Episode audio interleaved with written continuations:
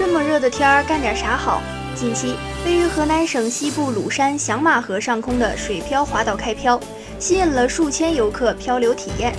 首批游客高温下穿梭山林之间，亲水降温，感受炎炎夏日中的清凉。据了解，该滑道全长两千三百米，环山而建，使用双层钢化玻璃铺设，全程架空在山谷溪流之上，从最高处到最低处，上下落差约一百米。被称为中原地区最长最险的水漂滑道，滑道环山而下，穿山林如巨龙盘旋。有游客表示，虽然天气炎热，但在山林中漂流还是非常惬意舒爽的。